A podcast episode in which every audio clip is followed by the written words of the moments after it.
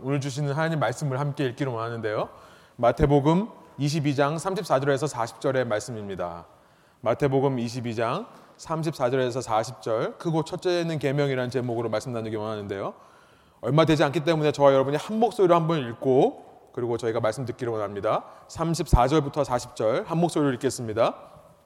예수께서 사두개인들로 대답하게 할 수 없게 하셨다 함을 바리새인들이 듣고 모였는데 그 중에 한 율법사가 예수를 시험하여 묻되 선생님 율법 중에서 어느 계명이 크니이까 예수께서 이르시되 내 마음을 다하고 목숨을 다하고 뜻을 다하여 주 너의 하나님을 사랑하라 하셨으니 이것이 크고 첫째 되는 계명이요 둘째도 그와 같으니 내 이웃을 내 자신같이 사랑하라 하셨으니 이 두 계명이 온 율법과 선지자의 강령이니라.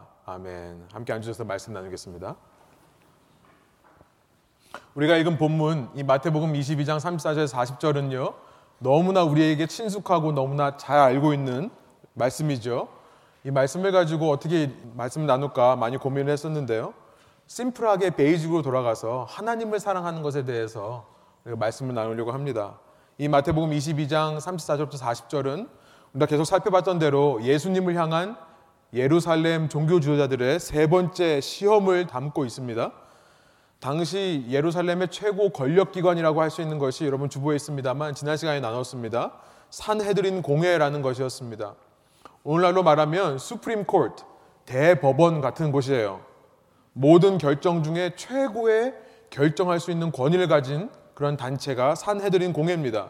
그 산헤드린 공회를 이루고 있는 두 가지 세력이 있는데 하나는 자신들을 스스로 거룩한 사람이다라고 부르면서 하나님의 율법을 연구했던 하나님의 법인 율법을 연구했던 율법사들인 이 바리새파 사람들 다른 말로 바리새인들이라고 할 수 있고요.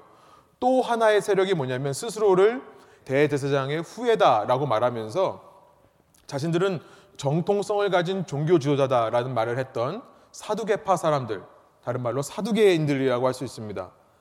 산헤드린 공회 안에서도 이 두 세력 바리새인과 사두개파 사람들 파두개인들은요 서로 늘 논쟁을 벌여왔고요. 여러분 주변에도 있습니다만 참고로 보시면 사도행전 23장에 보면 그들의 속에 늘 갈등이 있었다는 사실을 우리는 알게 됩니다. 오늘 본문 34절을 보니까 바리새인들은요 예수님께서 자신들의 경쟁 상대였던 이 사두개인들의 입을 막아버리셨다는 소식을 듣고 함께 모입니다. 상대가 실패한 사실에 신이 났을까요? 아니면 평소 자신들과 팽팽하게 맞서던 상대가 예수님에 의해 입이 닫혀졌다는 소식을 듣고 긴장해서 모였을까요? 아무튼 모인 바리새인들은 계속해서 한 가지를 놓고 머리를 맞대 상의합니다. 어떻게 하면 저 예수를 넘어뜨릴 수 있을까? 어떻게 하면 저 예수를 말로 올무에 걸릴 수 있게 할 수 있을까? 그러면서 한 가지 결론을 내립니다.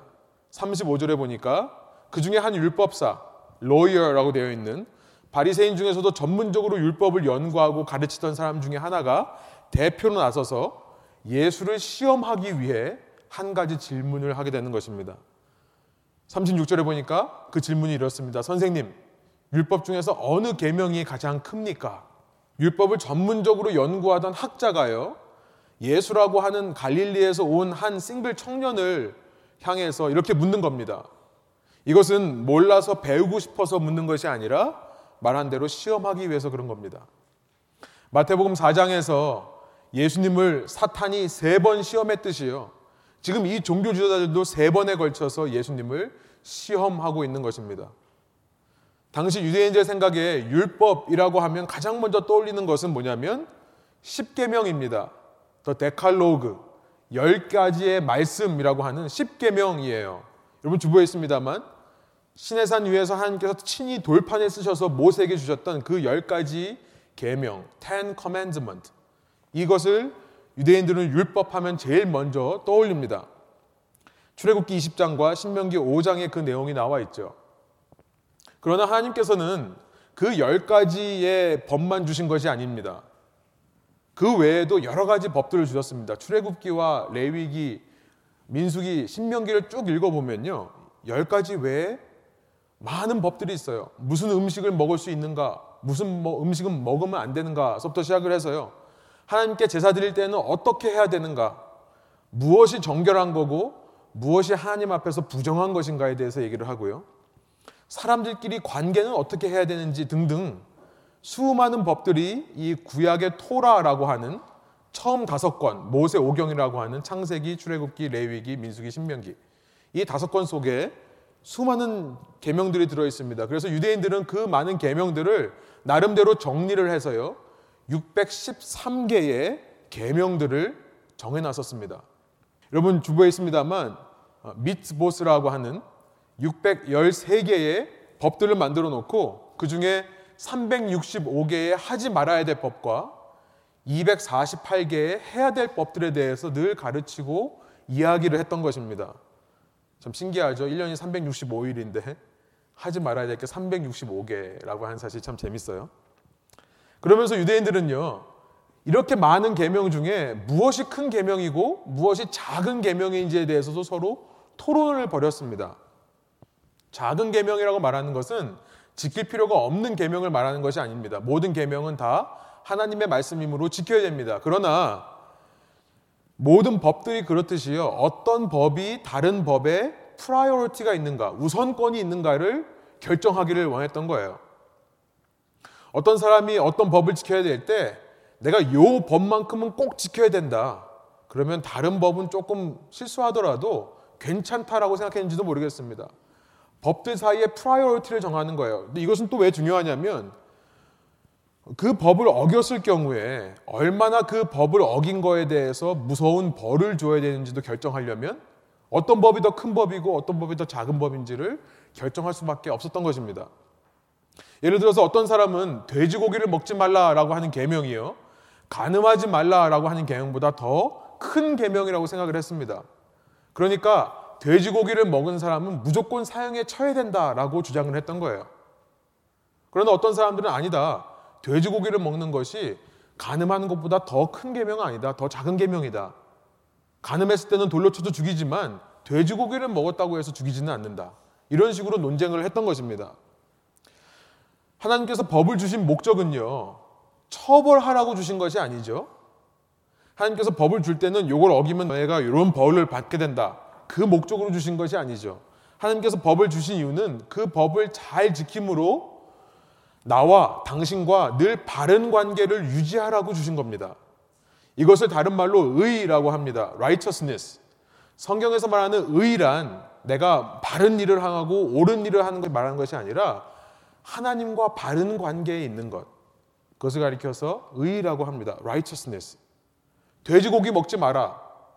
하나님께서 그 율법을 주신 것은요. 물론 돼지고기가 쉽게 상하고 혹은 돼지고기에 더 많은 세균과 바이러스가 있기 때문에 위험해서 먹지 말라고 하신 걸 수도 있습니다만 얼마든지 먹을 수 있는 돼지고기를 하나님께서 먹지 말라고 하셨기 때문에 안 먹는 것.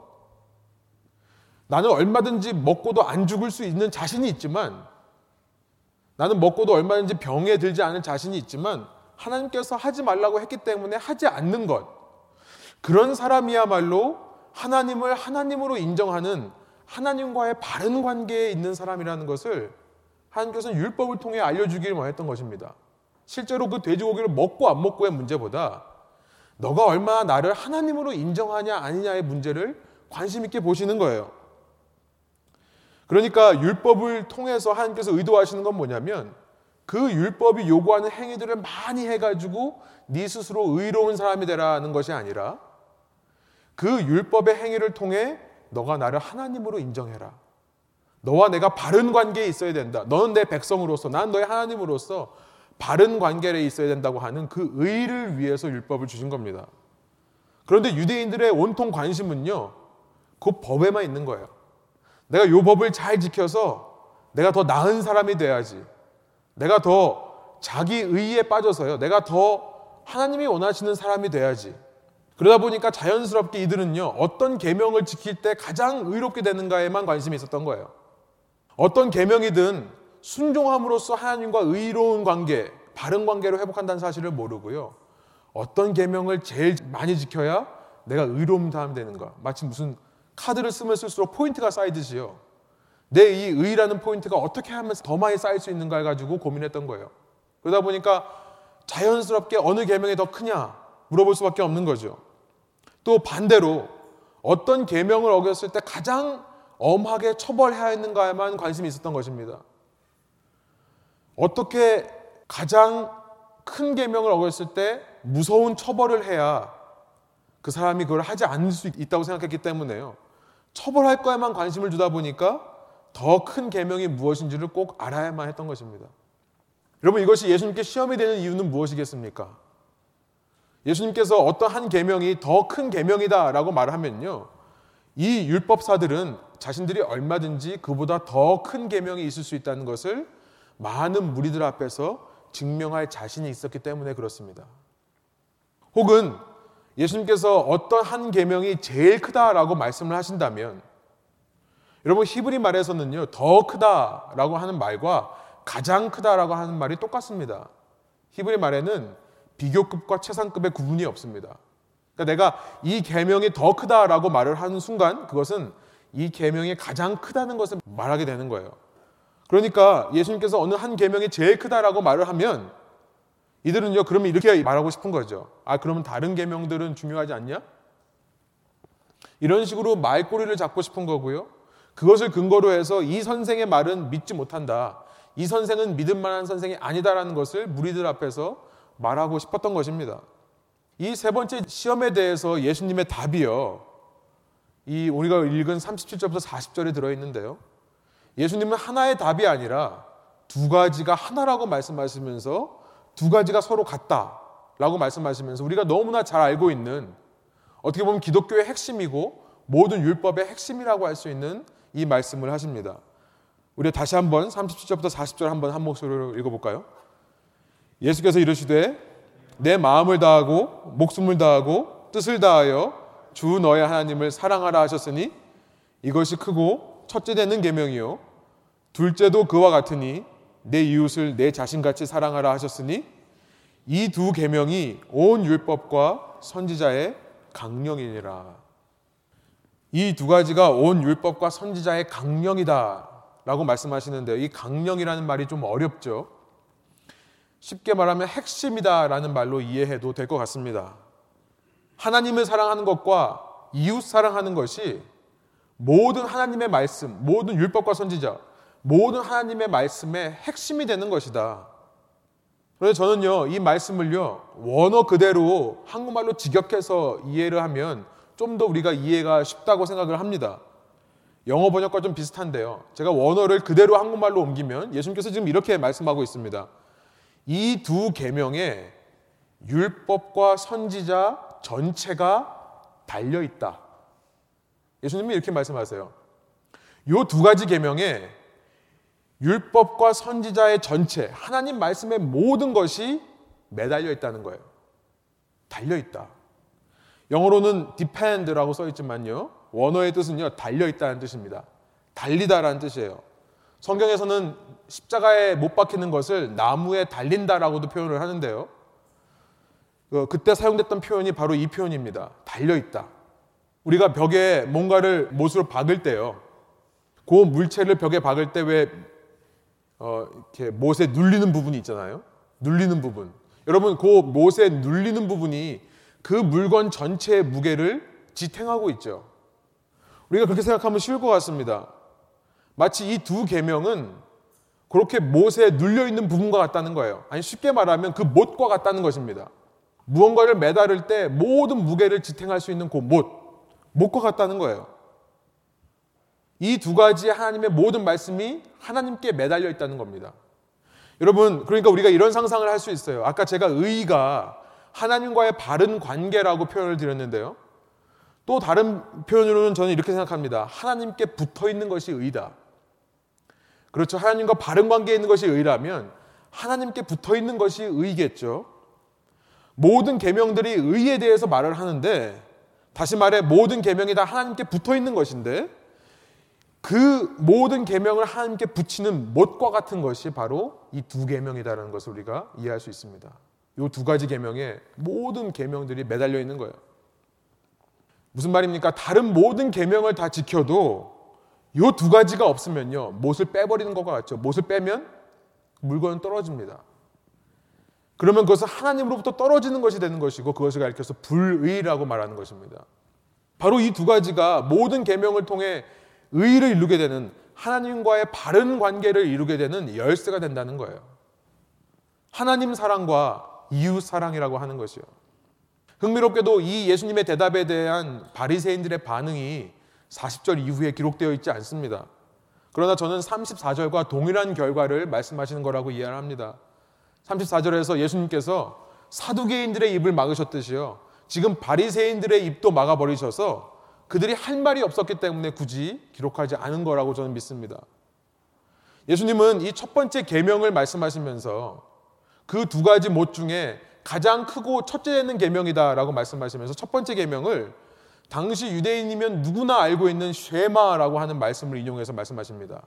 신명기 6장에 나와 있는 말씀인데 여러분 주부에 있습니다. 신명기 6장 4절부터 9절까지를 쉐마라고 하는데요. 왜 쉐마라고 하냐면 쉐마라는 말은 들으라라는 뜻인데요. 4절이 들으라라는 말로 시작하기 때문에 그렇습니다. 신명기 6장 4절부터 어, 제가 한번 읽어보겠습니다. 이스라엘아 들으라. 우리 하나님 여호와는 오직 유일한 여호와시니 너는 마음을 다하고 뜻을 다하고 힘을 다하여 내 하나님 여호와를 사랑하라. 예수님께서 38절에 이 쉐마의 첫 마디의 말씀을 인용해서 이것이 크고 첫째 되는 계명이다. 지금 말씀하시는 거예요. 이 쉐마는요. 여러분 주부에 나와 있는 대로 신명기 6장에서 말씀하시는 대로 당시 유대인들이면 아침과 저녁으로 매일매일 이것을 외우고 낭독을 했었습니다. 그리고 자녀에게 늘 부모들이 가르치는 말이 쉐마였고요. 자신의 손목에다 매달고 다니고 자신의 이마, 이 미간에 붙이기도 하고 집에다가도 붙여놓는 말씀이 이 쉐마였습니다. 하나님을 사랑하라, 사랑하되 내 마음을 다하고 뜻을 다하고 힘을 다하여 하나님을 사랑해라.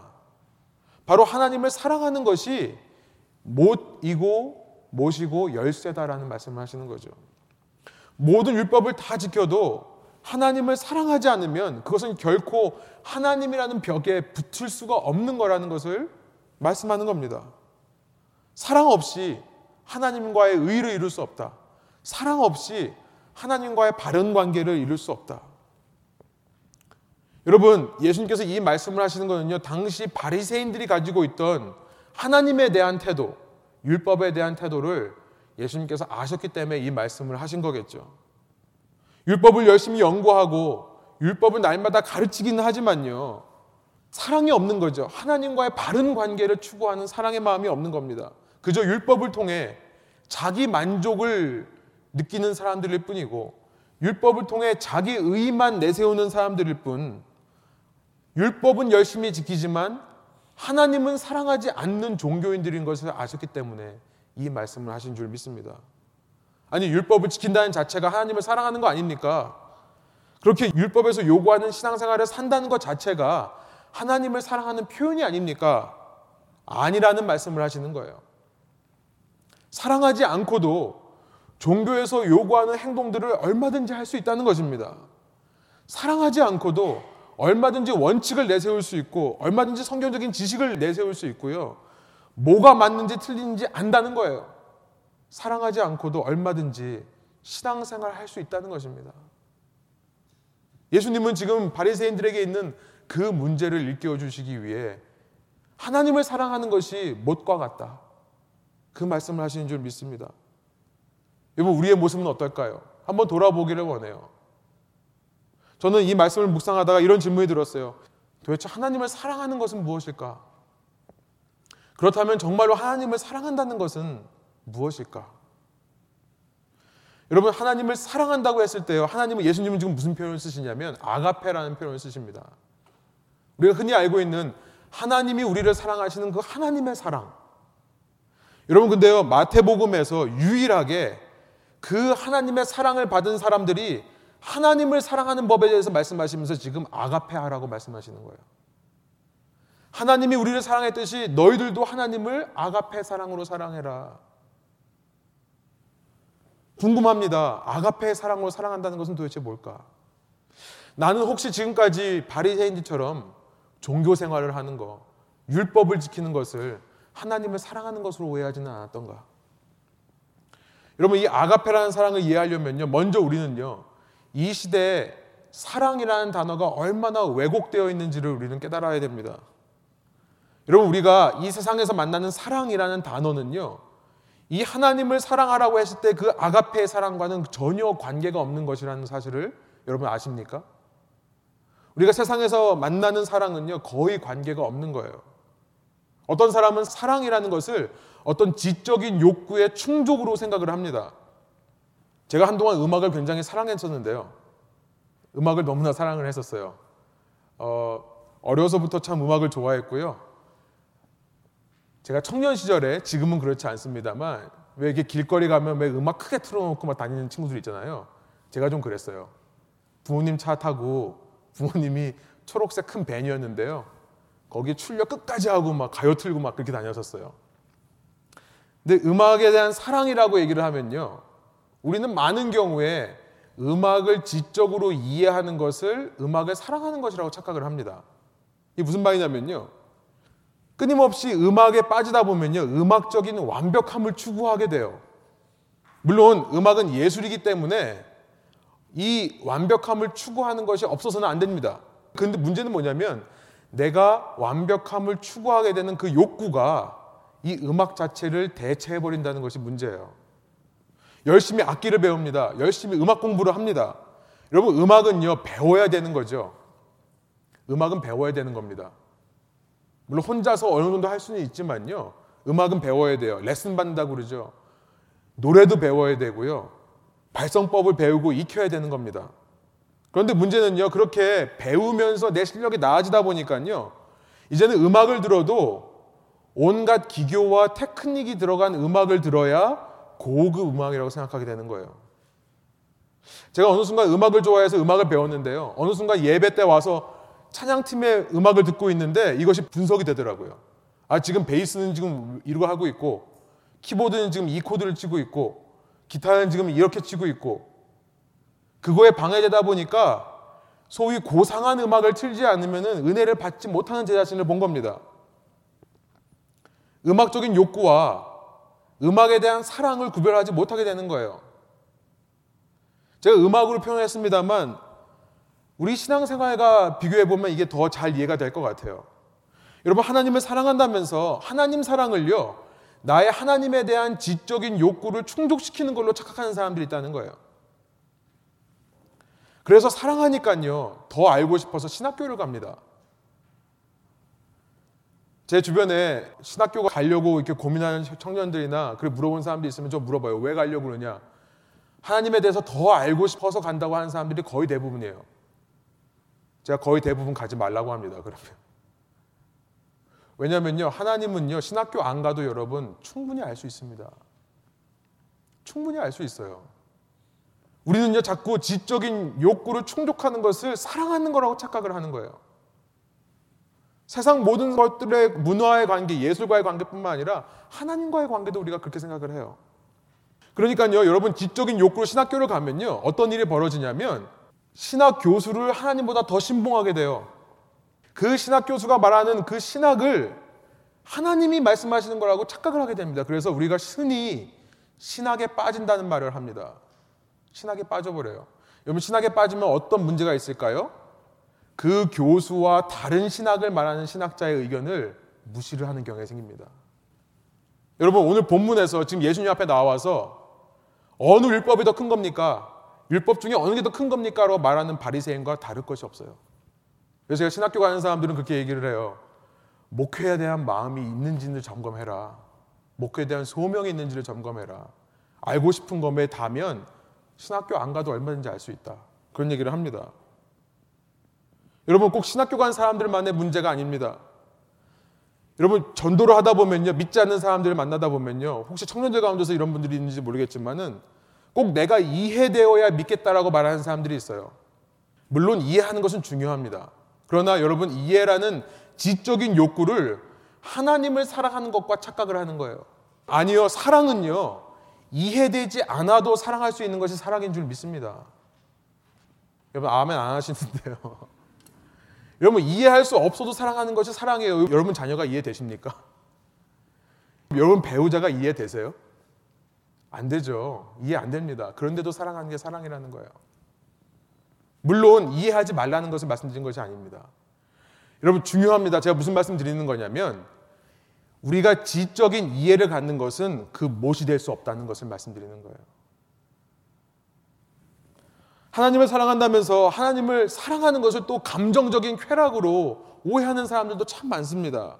뭔가 느껴지고 뭔가 내 마음에 와서 부딪히면 그럼 내가 하나님을 사랑하는 거고 믿는 거고 내 마음이 내키면 하는 거고 내키지 않으면 안 하는 거고. 여러분 이 시대의 사랑이라는 것을 사실은 이 시대는요 완전히 이런 쾌락적인 감정으로 말하기 때문에요. 교회 안에서도 하나님을 사랑한다면서 그런 태도를 갖는 사람들이 참 많아요. 예수 믿기 힘든 이유가 뭐냐? 믿어지지가 않아서 느껴지지가 않아서 못 믿겠다 하나님을 알겠는데 내가 느껴야지만 믿겠다라고 말하는 사람들이 참 많습니다 사랑을 감정으로 생각하는 사람들이에요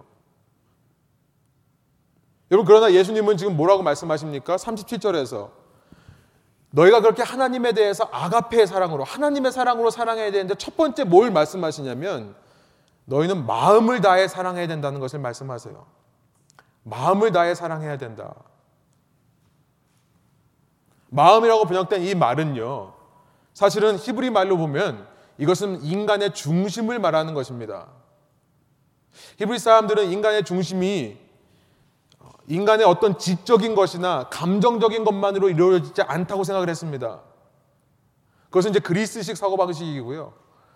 히브리 사람들에게 있어서 중심이라고 하는 것은 지적인 영역과 감정적인 영역을 뛰어넘는 거예요. 예수님께서는 그 중심으로 사랑하라고 말씀하셨어요.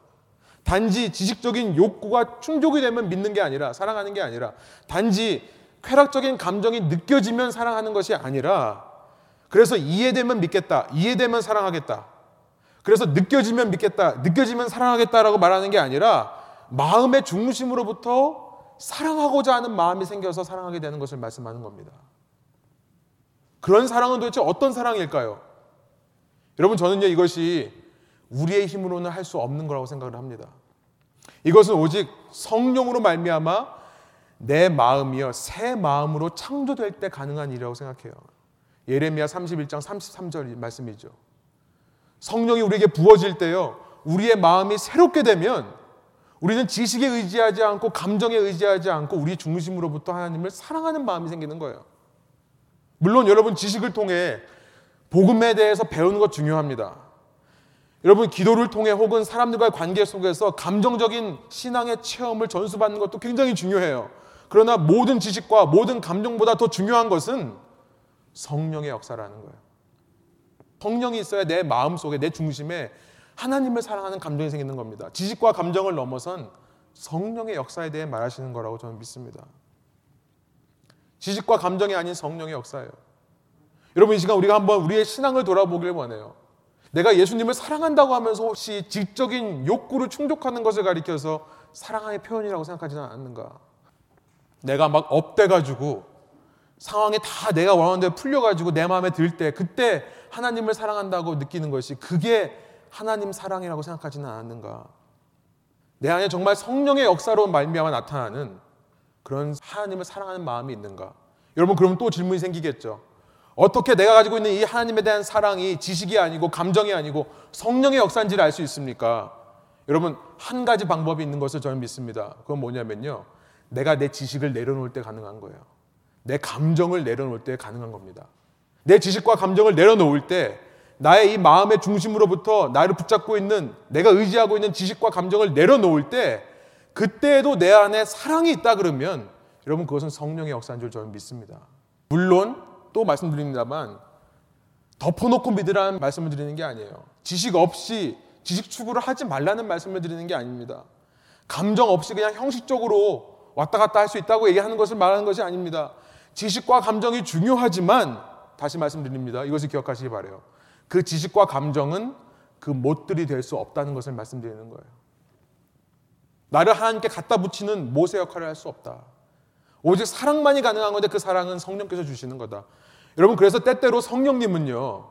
제 속에 있는 이 지식과 감정을 초월한 하나님을 향한 아가페 사랑을 우리에게 확인시켜 주시기 위해 성령님은요 때로 우리의 지식과 감정을 멈추실 때가 있습니다.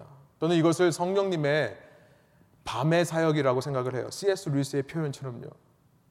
우리 현대 기독교는요 너무나 성령님의 낮의 사역에만 관심이 있었던 것 같습니다. 그래서 만사형통 예수 믿으면 잘 되고 문제들이 풀리고 잡들을 잡을 수 있고 아팠던 자녀가 회복되고 힘들었던 부부관계가 회복되고 물론 성령님께서는 낮의 사역을 하십니다.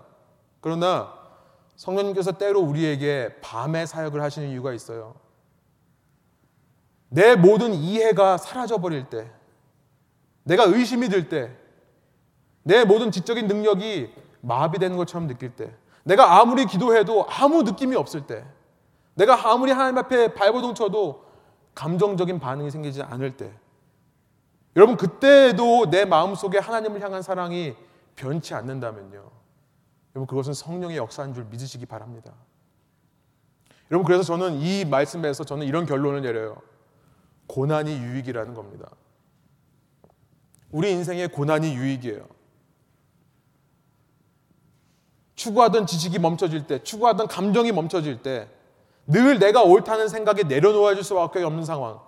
내가 느껴지지 않고 와닿지 않는 상황. 세상에서 겪는 모든 갈등과 고난 속에서 그것이 유익이 되는 이유는 뭐냐면요.